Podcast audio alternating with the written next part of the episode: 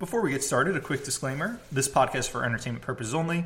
Nothing you hear is an offer or a solicitation to buy or sell any investment. And with that, hello and welcome to the Rangely Capital Podcast. I'm Andrew Walker, Portfolio Manager at Rangely, at Rangely, and with me as always my co-host and Rangely's founder, Chris Demuth.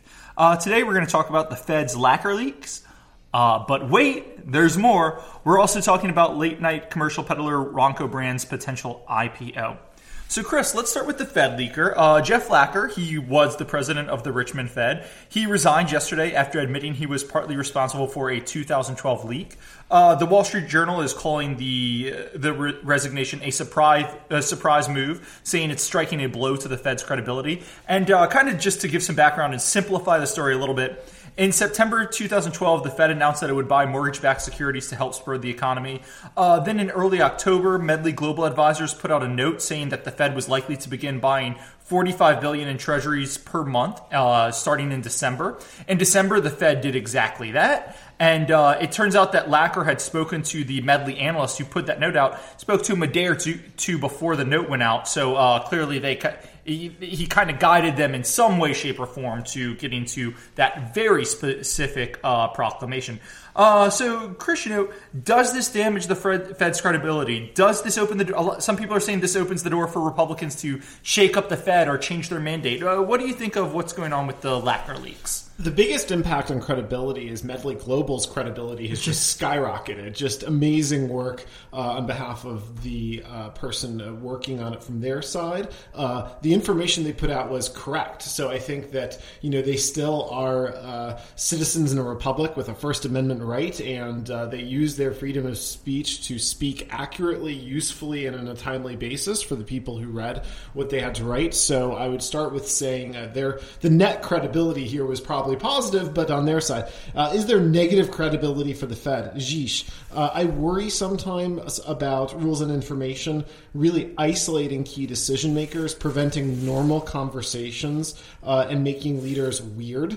Uh, at the same time, where there is an obviously sensitive issue, uh, if you want to be careful, just don't tell anybody anything. And so this idea of, um, and, I, and I'm a big... Uh, uh, Uh, uh, proponent of uh, an independent Fed and respect their role. Uh, it's a hugely important one. So I don't think I have the same reflexive animus towards the Fed that some people do. But uh, looking at them uh, from the perspective of a critic that says they are this separate priesthood, it kind of exacerbates that to make personal decisions about the order of operations of who gets information when, and that you kind of personally uh, bestow it uh, at the time and place of your choosing. Yeah, and a lot of people are pointing at this and saying, like, this is the big scandal. Like, oh, these guys had something and they put out a note to their uh, their highly paid subscribers. And, you know, some people were saying, like... They could the- cut subscription costs, yeah. By the way. They could, if, if they wanted to make it cut into that. But uh, so Medley Global, they, they are called Medley Global Advisors, and it, it seems that it's mainly... Uh, Uh, subscribed to by hedge funds,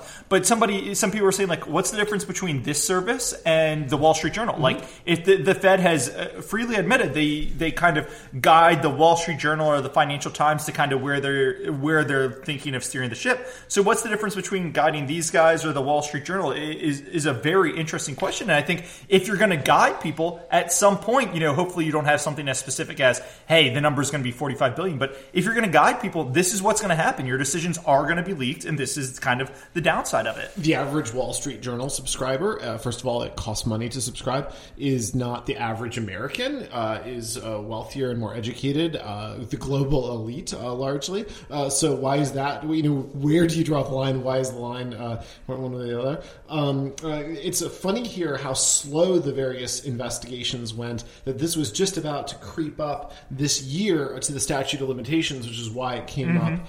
Uh, it came up now.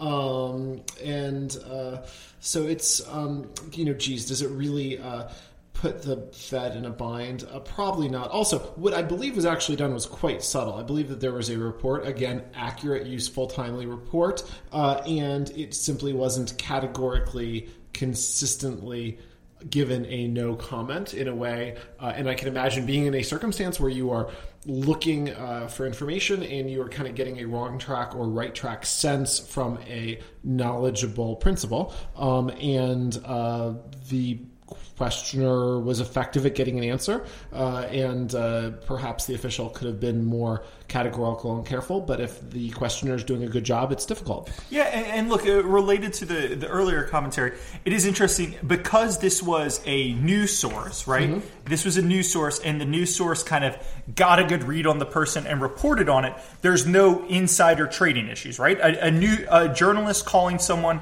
getting inside, that's a scoop.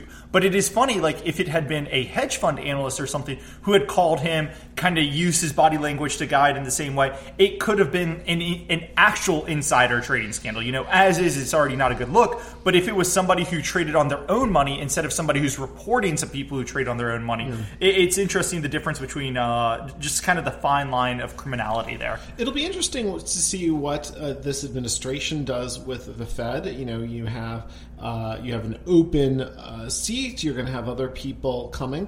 Um, I would say that the analogy I would draw to the best that Trump and the administration could do would be somebody like Kevin Warsh, who I believe is just kind of M V P of the Fed from a Republican perspective facing the Fed.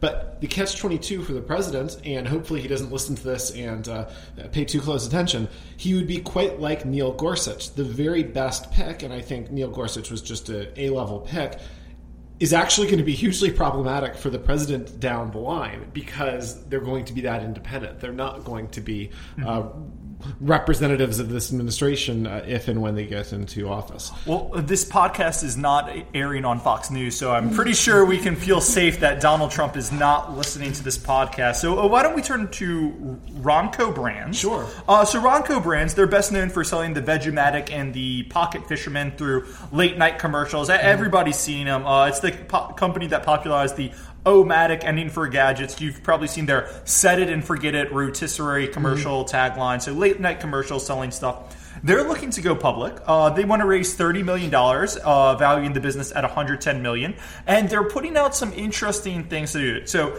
they're going through a, a loophole that allows them to offer to smaller investors directly. And they're saying, hey, if you buy one thousand dollars worth of shares, we're going to give you a twenty percent discount code off an item in our store. And if you buy five thousand dollars worth of shares, they will toss in a free rotisserie oven. So that it is an expensive rotisserie oven, but you get five thousand dollars worth of shares attached to it. Uh, and there's a quote, we have millions of satisfi- satisfied customers. We're just asking them to join us with another vote of confidence in the future of Ronco Brands. So, uh, Chris, what do you think of the offering? Do you have confidence in the future of Ronco Brands?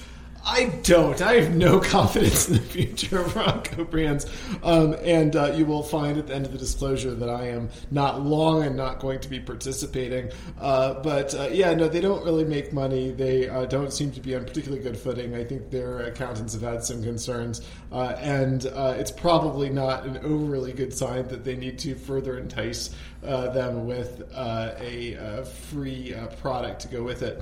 Although I did have an issue. I was thinking about this. If we did choose, and I, and I, and I, and I don't want to overly prejudice you, but if one of us chose to buy this for the fund, would we have to send out the oven to L Ps, or could we keep it, or would we have to just promise to cook for them if they visited? Those are interesting questions. We're probably going to have to talk to our lawyers about that, but we will not be participating in this in any way, shape, or form.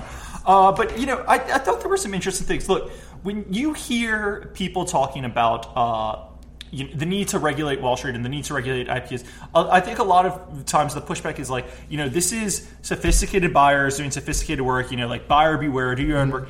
And this is this is the example of why regulation is needed. Like, these guys are going out and they're raising money at a crazy valuation for them. Uh, they, they're taking advantage of every loophole in the system.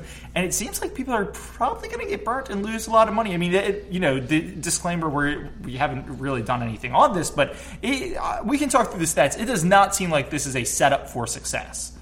I would say that the uh, free market is going to be faster and more ruthless with these guys than any practical Uh, regulator could be in uh, going after them. I doubt that they raise a lot of money, um, and I doubt that they raise a lot of money from people who wouldn't have lost that money anyways in one shape or form with some kind of scheme like this. You think they're not? So I think this is a company that's designed to sell, and I just wouldn't be surprised if they managed to one kind of one person at a time sell and get people, hey, twenty percent off, put in, because the minimum is one hundred twenty-two dollars. You know, it's not very high. It's a company's design, design sell. I would not be surprised if they if they manage to raise the money. It's possible at a very small scale. There are people who enjoy the investing uh prospect, not how you or I might think of investing, but they just enjoy being somehow associated with a fellow on T V, and they're kind of part of it in the same way that people are sports fans and sort of high-five and cheer for themselves when some group of professionals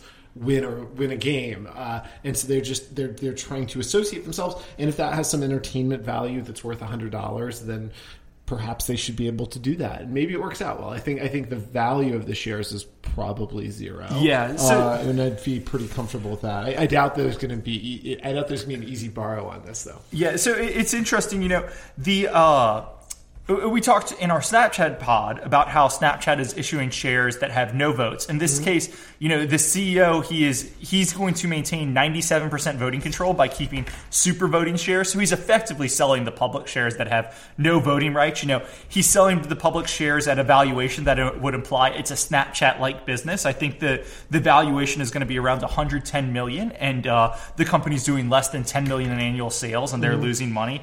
And you know, you look at this thing and the interest on their debt is over is twenty percent in some cases. Uh, they're losing money. They went bankrupt. I believe they're Chapter twenty-two, which means they're cha- they've gone Chapter eleven twice. They went in two thousand seven, two thousand eleven. Like, this is just something that is, oh man, but it's all red flags. And it's kind of surprising that somebody that's pushing products on T V is going bankrupt this much, because it seems like that should be a very like low fixed cost, very highly variable cost business that should kind of mint money with their brands and stuff. Yeah, there have been problems with the with the T V uh, with the T V ads though. The um, uh, I mean, people aren't watching uh, the uh, infomercials the way uh, that they have historically. A lot of that migrates onto online, but less so at the low end. So. But but you would think like if it. If the viewing is migrated online, like you'll pay less for the infomercials because right. you, you should be paying per viewer. You should have the same uh, churn. Like I, I'm just surprised that the, yeah, I doubt you're owning the manufacturing plants. Like I'm sure you're outsourcing the manufacturing. I'm just surprised that this business could go bankrupt that many times and lose that much money. I've been thinking about the history of dividend gimmicks, uh, and I've owned, I think, three historically, although one was when I was a kid uh, or pretty young. Uh, and uh, it, it's generally not that impressive, right? Like if you can stand on your own merits, you're not giving away tchotchkes to entice investors. Mm-hmm. Um, uh, I believe I've owned a stock that offered a physical wine dividend. Oh, that's nice. And that was nice. Again, I don't know what we would do uh, vis-a-vis the fund uh, for that one, but that was personal. A ski company that offered lift ticket dividends. Uh, and then the third and final and oddest one, perhaps, was a certificate of deposit that dividended out a rifle. A rifle, really?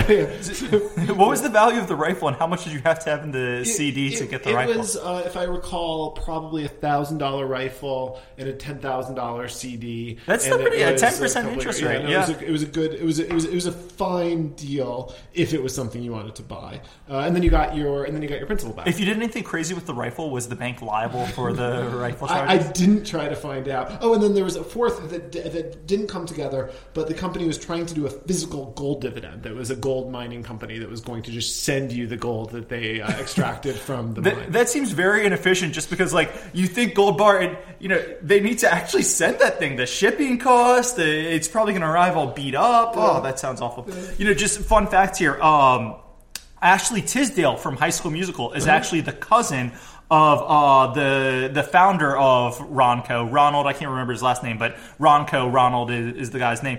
Ashley Tisdale's his cousin, so the family just has like a, a lot of claims to fame there. Very nice. Yeah, cool. So, hey, that's all the time we have for today. Just before we hit our disclosures, a quick reminder. If you like this podcast, please be sure to follow and rate us on iTunes, Stitcher, or Audio Boom. Uh, I think Chris and I have had a pretty crazy travel schedule this week, so we're probably not going to talk to you guys till next week. But, uh, Chris, any disclosures? I have nothing to add. You know, I think Ronco offers, I, it was like a beef jerky maker. I, I'm, really? kind, I'm kind of tempted to go along the beef jerky maker, if I have to say so. But no disclosures here. We'll talk to you guys next week.